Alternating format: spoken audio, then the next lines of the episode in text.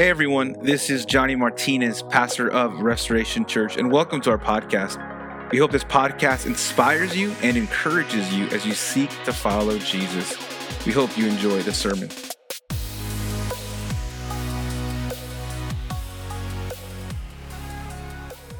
Uh, as we were singing that last song, before, before I jump into the message, as we were singing that last song, how great your love is. How great your love is. I just want to talk to those of you that maybe currently are going through just something hard, something tough.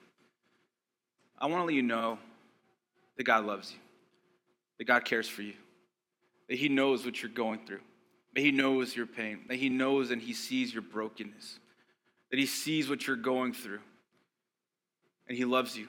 He cares about you, and He's waiting for you to come to Him, to trust in Him to lead you and, and not guide you around the situation, but through the situation. He loves you no matter where you're at, no matter who you are, no matter where you come from. You're loved by God and cared by Him. I just want to let someone know maybe it's been a long time that you've been told that you're loved and that you matter and that you're worthy. You are. You really, really are. So, hey, church, as we've been working our way through the Gospel of Mark, uh, we've come to Mark chapter 8. We've just kind of been going section by section by section, going through this amazing gospel. And today I titled the message, The Cost of Discipleship. The Cost of Discipleship.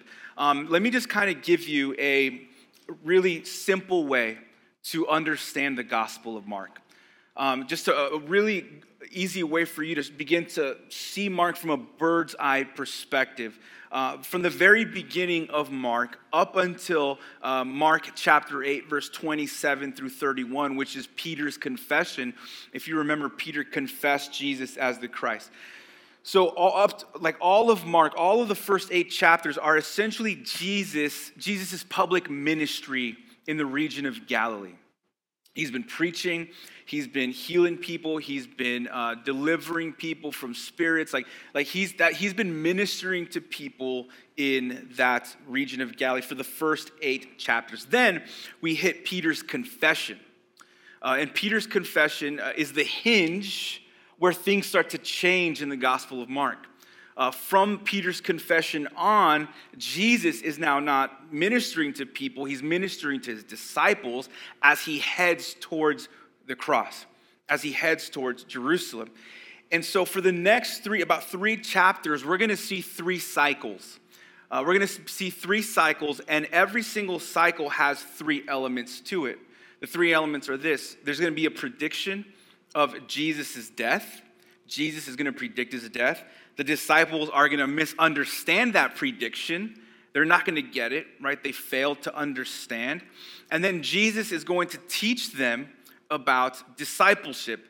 What does it really mean to follow after Christ? So, again, simple, simple way to see the Gospel of Mark so far. First eight chapters, uh, Jesus' public ministry, the confession is the hinge where things turn. Then you have these three cycles over the next three chapters of Jesus predicting his death, the disciples misinterpreting his death, and then Jesus teaching on what it means to follow Christ. And that really takes you up to Mark chapter 10.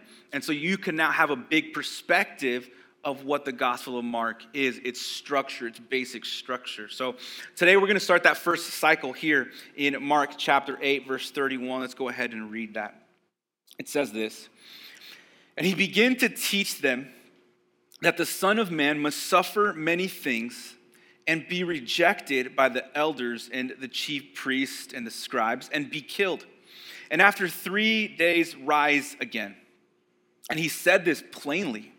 And Peter took him aside and began to rebuke him. But turning and seeing his disciples, he rebuked Peter and said, Get behind me, Satan. For you are not setting your mind on the things of God, but on the things of man.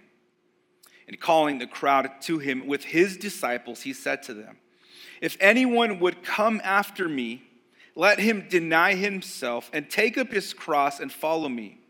For whoever would save his life will lose it, but whoever loses his life for my sake and the gospel's will save it. For what does it profit a man to gain the whole world and forfeit his soul? For what can a man give in return for his soul? For whoever is ashamed of me and of my words in this adulterous and sinful generation, of him will the Son of Man also be ashamed when he comes in the glory of his Father with the holy angels. Let us pray. Heavenly Father, we thank you for your word. We thank you that it is your word that is inerrant, infallible, and authoritative to our lives.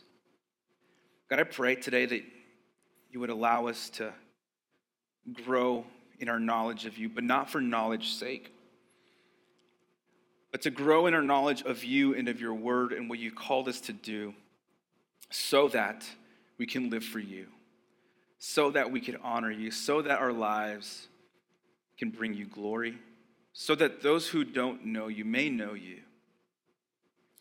God, speak to us through the power of your Holy Spirit. Make these words just be clear and simple. May you challenge us, comfort us, and lead us, God, to the life that you've called us to live. Help us today, God, be true disciples of, of who you are. And if we've come burdened today by the storms of life, by the winds and the waves that we feel are crashing up against us each and every day. Pray that you would comfort our hearts, our minds, give us peace so that we could hear what you have to say to us today. We focus on you for the next couple of minutes. God, speak to us powerfully and clearly through your word. In your name we pray. Amen. Growing up, um, I don't know about you, but growing up, my mom would make us clean the house every single Sunday or Saturday. Every single Saturday, we had to clean our house. My brother and I have a younger brother, he's about four years younger than me. Now, here's the deal my mom didn't uh, make us clean the house uh, on Saturday like normal parents would. When, when children would wake up, you know, around 12, 1, 2, or whatever, you know, late, my mom would wake us up very early on Saturday, six o'clock, seven o'clock in the morning to clean the house. We were kids. I'm telling you, we were kids. I think I was still in my diapers when my mom made me do that. But as long as I can remember, I grew up every Saturday morning cleaning our house. Now, here's the thing I was that kid that uh, would always want to take the easy way out. Like, I always wanted to take the path of least resistance. I always wanted to do just the minimum. And so, when it was my turn to clean, for example, the bathroom, I would clean the bathroom, but I would clean the bathroom just enough to pass the inspection, okay? And I'm telling you, my mom was serious about this cleaning thing, but let me tell you why. Not only did she wake us up very early, but if we had friends over, like stay the night, our friends would also clean too. They're like, dude, your mom's gonna make me clean. Yeah, hurry up, get the brush, let's go. And so she was serious about this. So after I would clean, clean the, the bathroom, she would come in and inspect. And most of the time, she would make me do it over again because it was not clean. It was not clean at all. And it's not that my mom was super picky or whatever, it's just that I did a terrible job. Like, let's just be honest. It was really bad. Like, it was really, really bad. And so I was, I was just that type of kid that always tried to take the shortcuts. I didn't want to do it. Then I met my cousin. My cousin Charlie lived with us for a while too. And my mom would obviously make him clean as well. And so I noticed that cousin Charlie, who's about three years younger than me, never had to redo the restroom. I'm like, this dude must be an amazing cleaner. Like, what is the deal with this guy? And so I remember uh, I was in, in high school, eh, like freshman or so, and I walk into uh, the bathroom, and Charlie is sitting on the tub, on the edge of the tub, just spraying the cleaner in the air. And I go, What are you doing? He says, I'm cleaning the bathroom. I'm like, that's not cleaning the bathroom. I, I look in the toilet, it's dirty, the, the sink's dirty, the, the tub's dirty. I'm like, dude, this, it's so dirty. He's like, uh uh-uh. uh He's like, here's the trick. If it smells clean, your mom won't check it. And, and so I'm like, dude, you are you are the master at taking the easy way out. Like this dude, like is legit. So my mom would walk into the to the bathroom, it smelled clean. She wouldn't even check it. Like I've forgiven my cousin Charlie for that. for not telling me what he was doing because I would have done the same thing. But I, I like taking the easy way out as a young kid. Charlie definitely took the easy way out, the road of least resistance. And the truth is, church, that a lot of us also like taking the easy way out. Isn't that true? A lot of us in many areas of our lives try to take the path of least resistance, the path that, the path that is less costly, the path that requires a lot less of us, the least amount of sacrifice, the least amount of suffering. We try to take that path. I mean, think about our relationships with one another. Whenever we hurt someone with our actions or words, it's very difficult to ask for forgiveness, isn't it? But what's the easy way there? The easy way there is not to go to someone and ask for forgiveness. It's really not to, to, to it's really to avoid it. That's the easy way out. Hey, I'm not going to ask for forgiveness because I, the, the pride, or I'm just kind of uh, humiliated by it, or I just don't want to. And it's a lot easier not asking for forgiveness when we've messed up. We take the easy path. Or what about a difficult conversation? Maybe you have to have a difficult conversation with a coworker, a friend, a family member. Uh, maybe in your marriage, you have to have a difficult conversation. And what's the easy road out? What's the easy way out? Not having that conversation. To avoid those difficult moments, avoid those difficult conversations. What about when it comes to serving each other? Right? Galatians chapter 5 13 that we are to serve one another. It's easy to serve ourselves. That's the easy way out. Like, it's super easy to serve ourselves what we want. But man, it's so much harder to serve other people, sacrifice for other people. What about unity? All right, God calls us to unity. The Apostle Paul in 1 Corinthians says, hey, we need to be united and not divided. It's very difficult. It costs a lot to have unity in a church, unity in a family, unity in a marriage, unity at work. It costs a lot. It's very costly. But what's the road that's easy? What's the easier way to travel? Well, not do anything about it. Or another set, or in another way, maybe even create more division. That's easy. Anybody could create division, but not many people can create unity. Why? Because it costs a lot. It's difficult. What about loving the people that hurt you? We've all been hurt by those people. Man, it's so hard to love the easy thing is to just say, hey, this person hurt me. I'm just going to kick them to the curb. I'm done with them. But it's so much more difficult to love them. It costs more to love them. I, on my Facebook this week, I put a, a, a post out there, question. Uh, it has nothing to do with the sermon, but with, with this particular thing. But I said, hey, if uh, uh, what's what's one of the best like pieces of advice you've gotten from a leader? You know, like, hey, just give me like a one liner. Um, we went to a leadership conference in, in this past week, and I was just curious as to what's one good piece of advice someone has received from their leader, like leadership advice. And uh, so I kind of put mine out there, and some people commented. But this person put this this quote here um, on, on, on, Facebook, and it says this, and it's mainly towards for leadership, but it relates to all the other areas in our life. It says this Uh, the quote's this pay now or pay later, but eventually you're going to have to pay. Pay now or pay later, but eventually you're going to have to pay. And, and that is so true even when it comes to relationships. Like having a healthy marriage, a healthy home, a healthy church, healthy friendships, it takes work, it costs, it's messy, and we're gonna pay. But if we don't pay up front, we're eventually going to pay later. We're going to pay either way. It depends what road you are willing to take the easy road or the difficult road. Maybe the same, the same is true with our relationship with God, isn't it?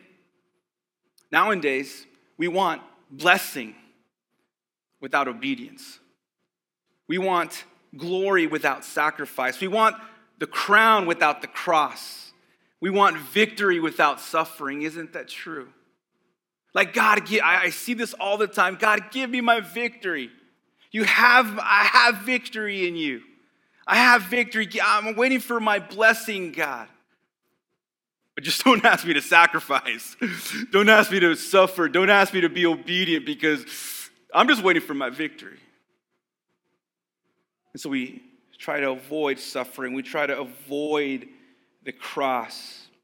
We try to avoid that difficult road. A lot of the times, as Christ followers, the truth is we want to follow Jesus as long as it doesn't cost us too much. We're okay with doing the minimum so that we can feel good about ourselves and pat ourselves on the back. Man, I feel good. I did the bare minimum. I feel good. I checked the box. We're inspired when we hear stories of other believers that attempted great things for Christ and sacrificed great things for Christ. But man, are we intimidated when God calls us to sacrifice, when God calls us to obedience? Like, hey, that was an awesome story. I can't believe you're going out and living for God and God is using you. That is so inspiring. When God calls us, God, I was talking about them, not me, God. I'm talking about them. Like, talk to them, use them. You know, I'm in my comfort zone here, God. Church, let me just be clear today. When we said yes to Jesus, we said no to easy. Let me say that again.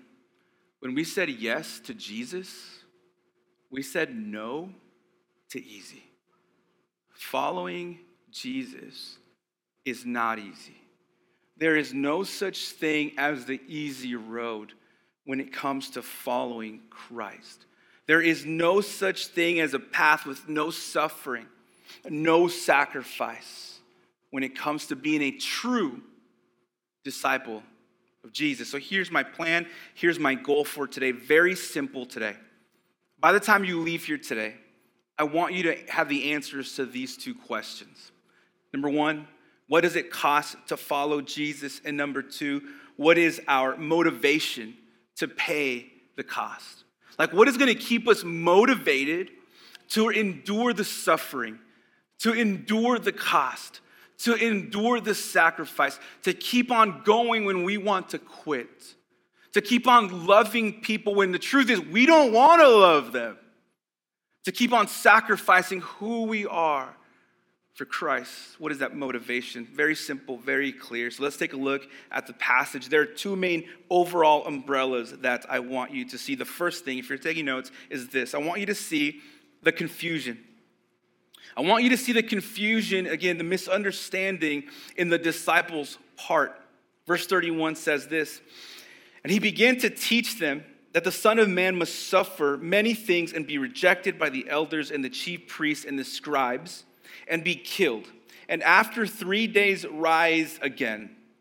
And he said this plainly, clearly. And Peter took him aside and began to rebuke him. But turning and seeing his disciples, he rebuked Peter and said, Get behind me, Satan, for you are not setting your mind on the things of God, but on the things of man. Notice a couple things in this passage. Mark tells us that Jesus must suffer. He must suffer.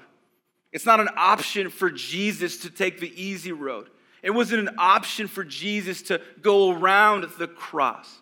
He must suffer. Why, was, why should Jesus go to the cross? Why must he go to the cross? Well, first, because it was predicted, right, by the prophet Isaiah in the Old Testament that the Messiah must suffer. Secondly, because it was divinely ordained by God that Jesus Christ must suffer. And Mark tells us he's going to get rejected. He must suffer many things. What are these many things? Arrest, trial, humiliation, beatings, mockings, and of course, the agony of the crucifixion. Notice that Mark says, hey, he must be rejected. He must suffer all of these things. And be rejected by who? By the religious establishment of that day the elders, the chief priests, the scribes, these groups who will reject Jesus actually belong to a group called the Sanhedrin. The Sanhedrin was the highest Jewish court in Israel, something very similar to like our Supreme Court, but a Supreme Court of that time. I mean, this was a big, big deal. And so he was going to get rejected by the religious institution of the day. And notice what Mark says that he, or notice what Jesus says to his disciples in Mark that he must be killed and after three days rise again. I want to stop here for a second. This must have been puzzling to the disciples.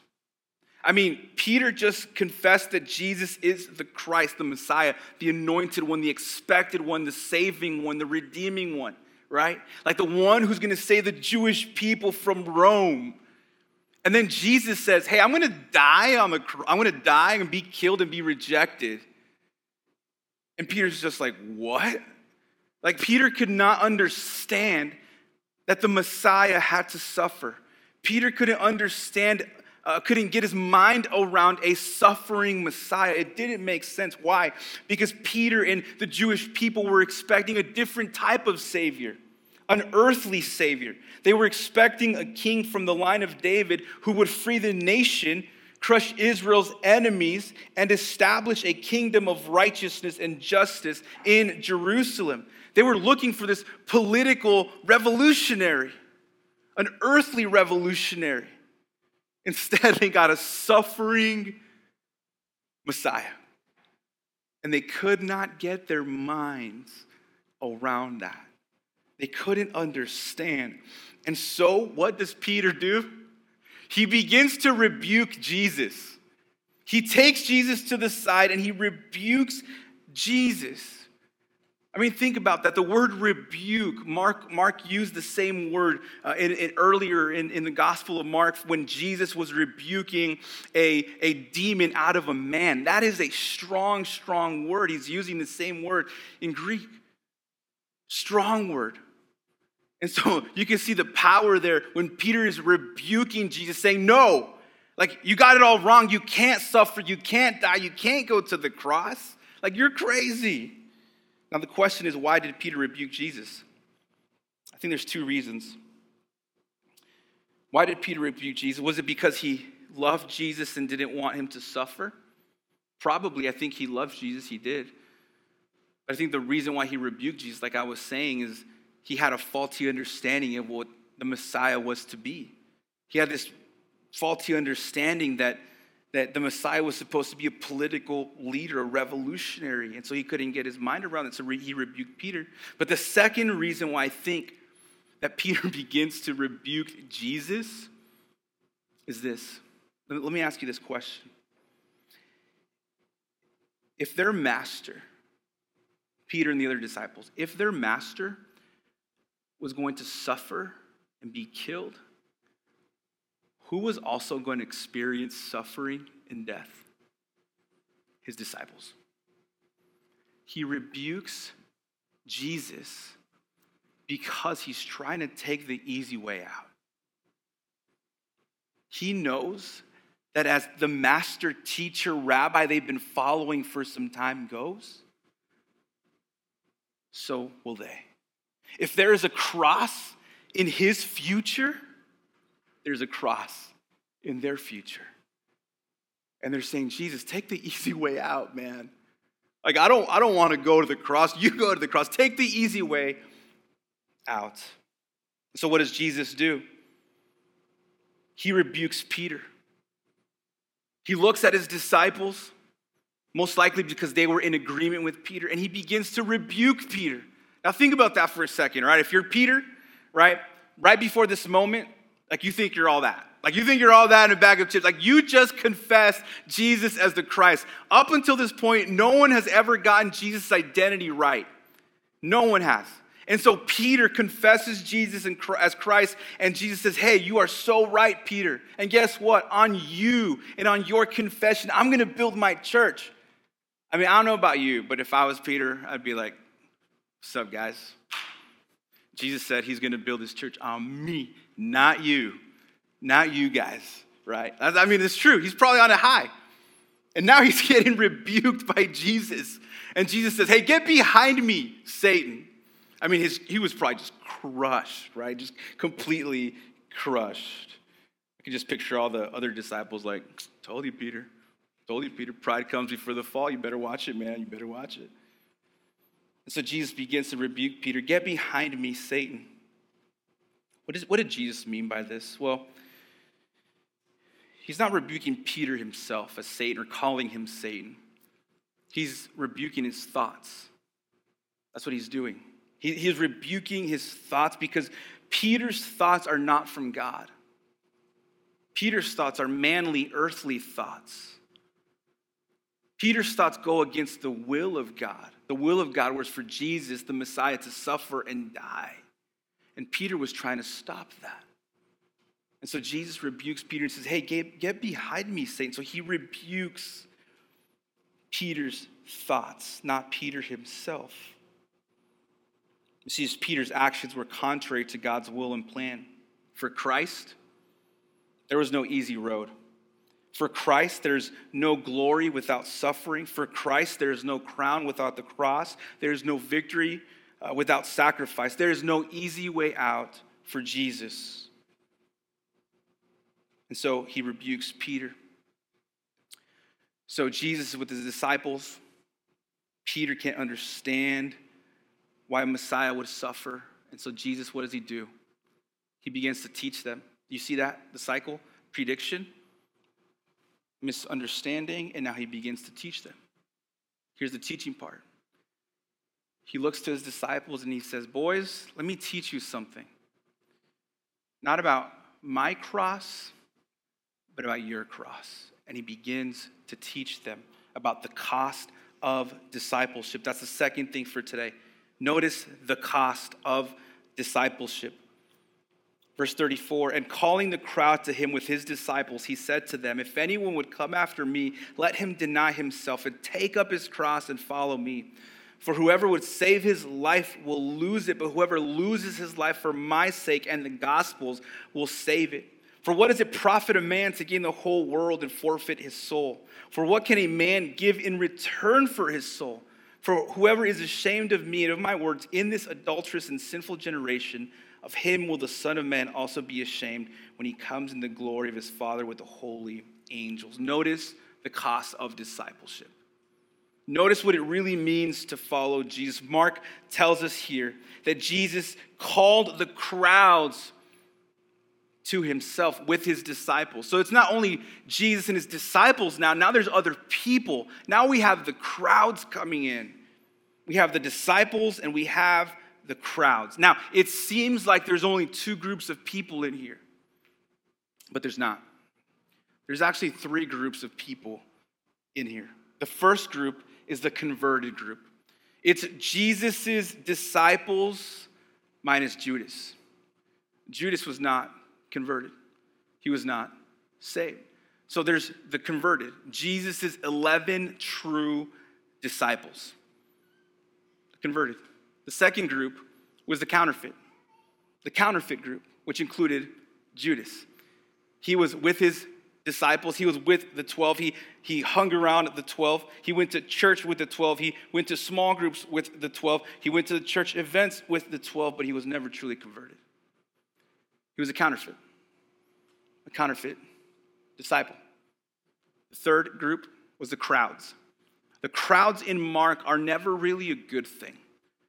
They want Jesus for what he has to offer, they don't want Jesus himself. They're just looking to see what they can get out of Jesus. And so you have those three groups the crowds, the counterfeit, and the converted.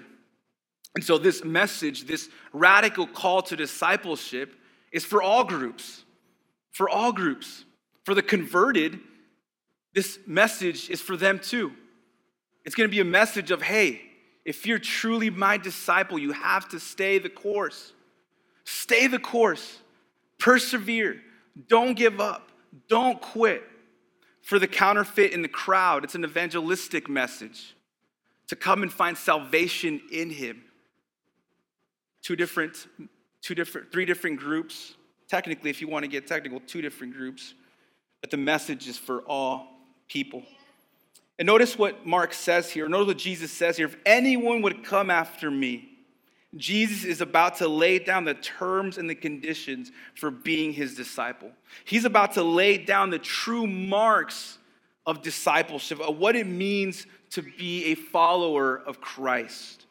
He's going about to lay the terms down. Here's the thing Jesus' disciples, us, we don't set the conditions. We don't set the terms. He sets the conditions. He sets the terms. The first thing, the first condition he says, he says this let him deny himself. Let him deny himself. That's the first cost of discipleship, to deny oneself. What does it really mean to deny oneself? It means to disown, to refuse to associate with, or to separate or distance from something or someone. Simply put, it's separation. That's what it means to deny. It's, it's separation from something or someone. And so Jesus is calling his disciples, us included, to no longer associate with the person that we were before, to realize our sinfulness and to separate from that sinfulness. In other words, it's also denying the ability that we can actually save ourselves, denying this idea that we can muster enough good works, that we're good enough people to earn our acceptance in front of God. He says, hey, you got to deny yourself. You can't save yourself. You can't, you can't do enough works to earn my grace and my acceptance. I mean, that's just a burden, right? If you think work saves you, how many works do you need to be saved? How do you know when you get there? Or is it one of those things where you get to the pearly gates and you're like, I hope I had enough good works in my bank account? Jesus saying, deny yourself. You can't do it. You're not good enough. But you know what? We don't have to be good enough because He was good enough. Not only does it, does it mean that we have to deny the ability to try to save ourselves, but it also means that we're to abandon all self will, to our, abandon our ambitions, abandon our own agenda, abandon our own plans, to stop trusting in ourselves and to cling on to God and trust Him. It means to live for God, live for His plans, live for, for His desires, live for His purposes and for His kingdom, live for His church and His people, live for people who don't know Christ yet. It's complete surrender. You see, the world doesn't revolve around us, the world is not about us, the world is about Jesus and we live for Him. And so Jesus calling his disciples and saying, hey, deny yourself. Get rid of all the selfishness and get ready to surrender and self sacrifice for me. Then Jesus gives a second condition. He says, and take up his cross. And take up his cross. Notice the word and there and take up his cross.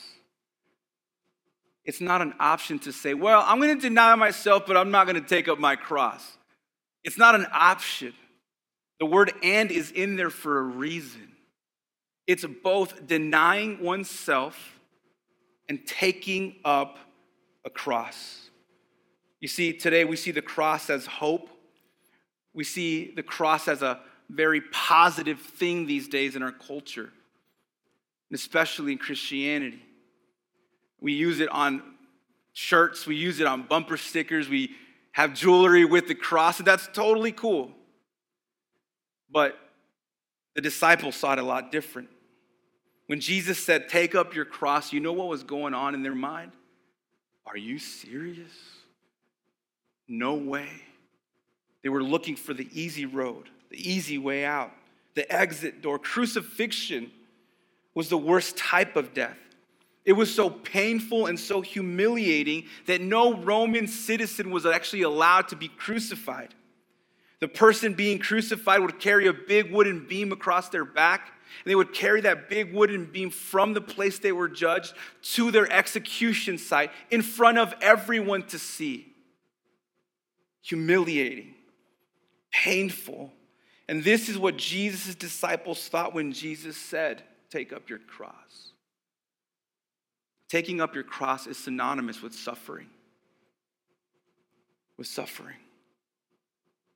Jesus essentially is saying, hey, if you want to follow me, you're going to have to follow me into suffering. You're going to have to follow me to the point of death if it happens. A willingness to endure persecution. You see, we must suffer for Christ. And our family members. A lot of times we've been rejected by a family member, a relative, someone we care about who doesn't agree with us following after Jesus. We have to suffer at work, don't we? Co-workers being very antagonistic to Christ and to Jesus. You could say God, but when you say Jesus, it's a whole new ballgame. And then you say Jesus is the only way, opposition, difficulties, conflict. But Jesus says, hey, if you're going to follow me, you're going to endure suffering. You're going to endure persecution. You're going to endure heartache. Following Christ requires obedience to the point of death.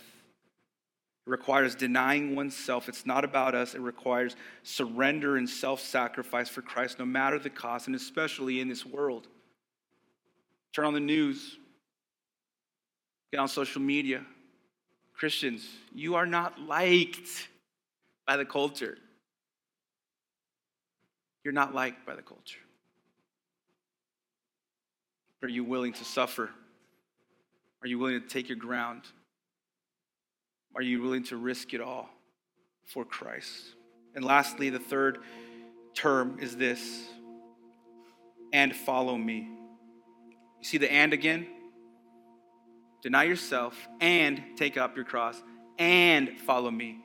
Three of them. Requirements. Not one of them is optional. And follow me. What does it mean to follow Jesus? It means to simply to imitate Jesus. That's what it means. To imitate Christ. If Jesus loves, we love. If Jesus shows grace, we show grace. If Jesus forgives, we forgive. If Jesus shows mercy, we show mercy. If Jesus dies, we die. If Jesus preaches the gospel, we preach the gospel. If Jesus endures suffering and pain and humiliation, then we endure pain and humiliation for Christ. It's simply like follow the leader when you were a kid. You remember that? In class, you had a, a kid and, and he'd be the leader, and everyone just had to follow him and do exactly what he did. Same thing with us in Jesus. We do exactly what he did. That's what it means to follow after Christ, to imitate him, to obey him. And notice this Jesus says, and follow me. Jesus' call to follow him is not a call to follow a church. You don't follow a church. Jesus' call to follow him is not you following a pastor. You don't follow me. Trust me, I'm going to fail you at some point. But I know who won't. I know who won't. That's Jesus. When Jesus said, Follow me, it's not a call to follow your small group leader, it's a call to follow Christ, not an institution, not the pastor, not the leaders. It's a call to follow Christ. This radical call to follow Jesus is not a call to simply walk down an aisle and pray a prayer and sign a card. It's not what it's about. See, a lot of times we believe that when Jesus calls people and saves people, that's the end. I'm a follower of Christ. I give my life to Jesus. That's it. That's over. You see, but following Jesus doesn't end at conversion, it begins at conversion. So, to close, question for the three groups here today. At every church, there's always going to be the converted, the counterfeit, and the crowd. In every church. Believers that are true believers. Are you willing to pay the cost to follow Christ?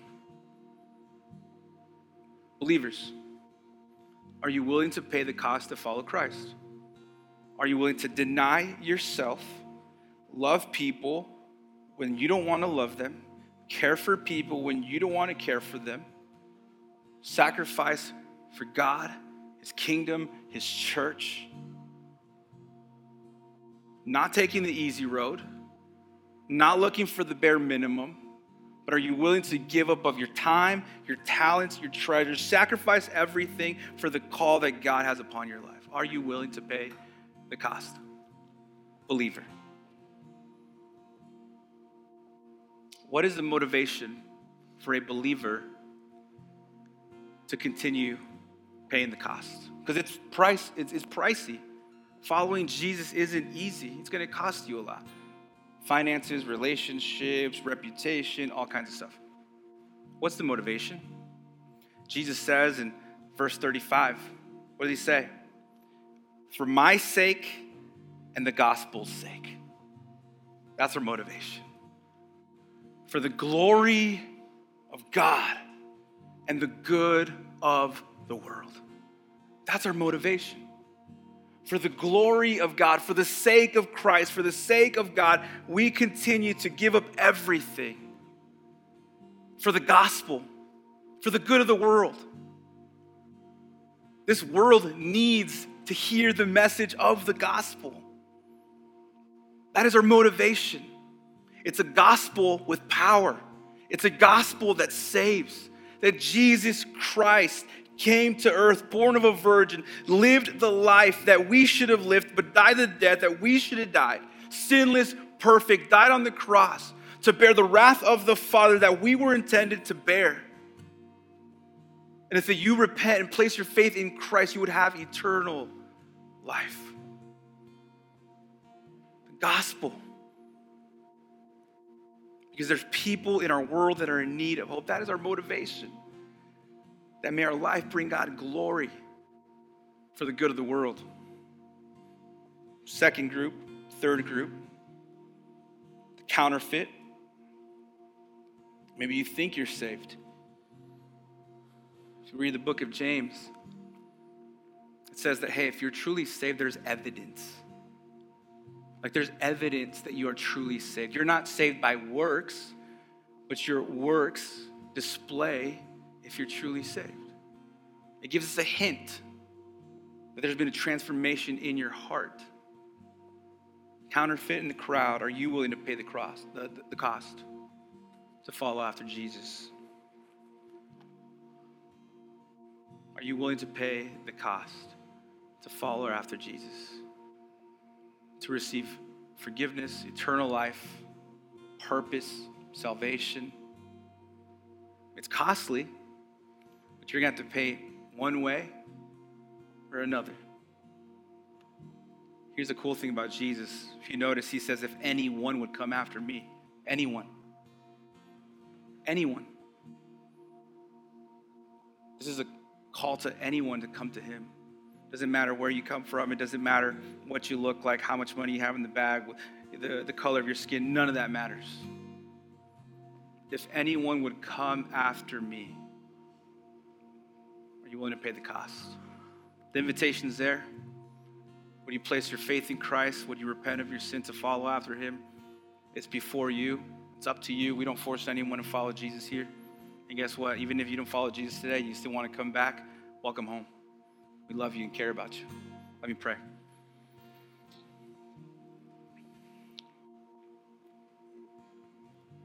God, we love you. And we're glad that we have a God that didn't take the easy road. That through his actions, through your actions, Christ, through your suffering, we have salvation. We have life. We have a purpose. We have forgiveness. We have eternal life. You set the example for us. And so, God, I pray that you would give us the boldness to those of us who are believers, that you would give us the boldness, the courage, the strength to be willing to count the cost and be okay with it. That we would deny ourselves, that we would sacrifice everything that we are for you, for your kingdom, and for people in need of hope. May you give us the courage, to the power of your spirit to live differently. To be true disciples of you, Jesus, not disciples who only give you lip service, but heart surrender and life sacrifice. God, I pray for those in here today or watching online who, who really don't know you and don't have a relationship with you. May you draw them to you. May they count the cost. But know that when we have you, Jesus, we have everything. Even if people abandon us,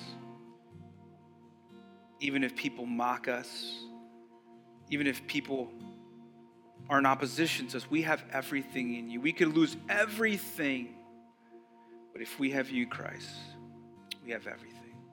God, we give you all the praise and all the glory in this place. In your name we pray. Amen. Thank you for listening. Special thanks to those who give generously to this ministry. Without you, this ministry would not be possible. If you feel led to give, please use the link below as we seek to make a difference in people's lives. Also, please make sure to share this with your family and your friends. Again, thank you so much for listening.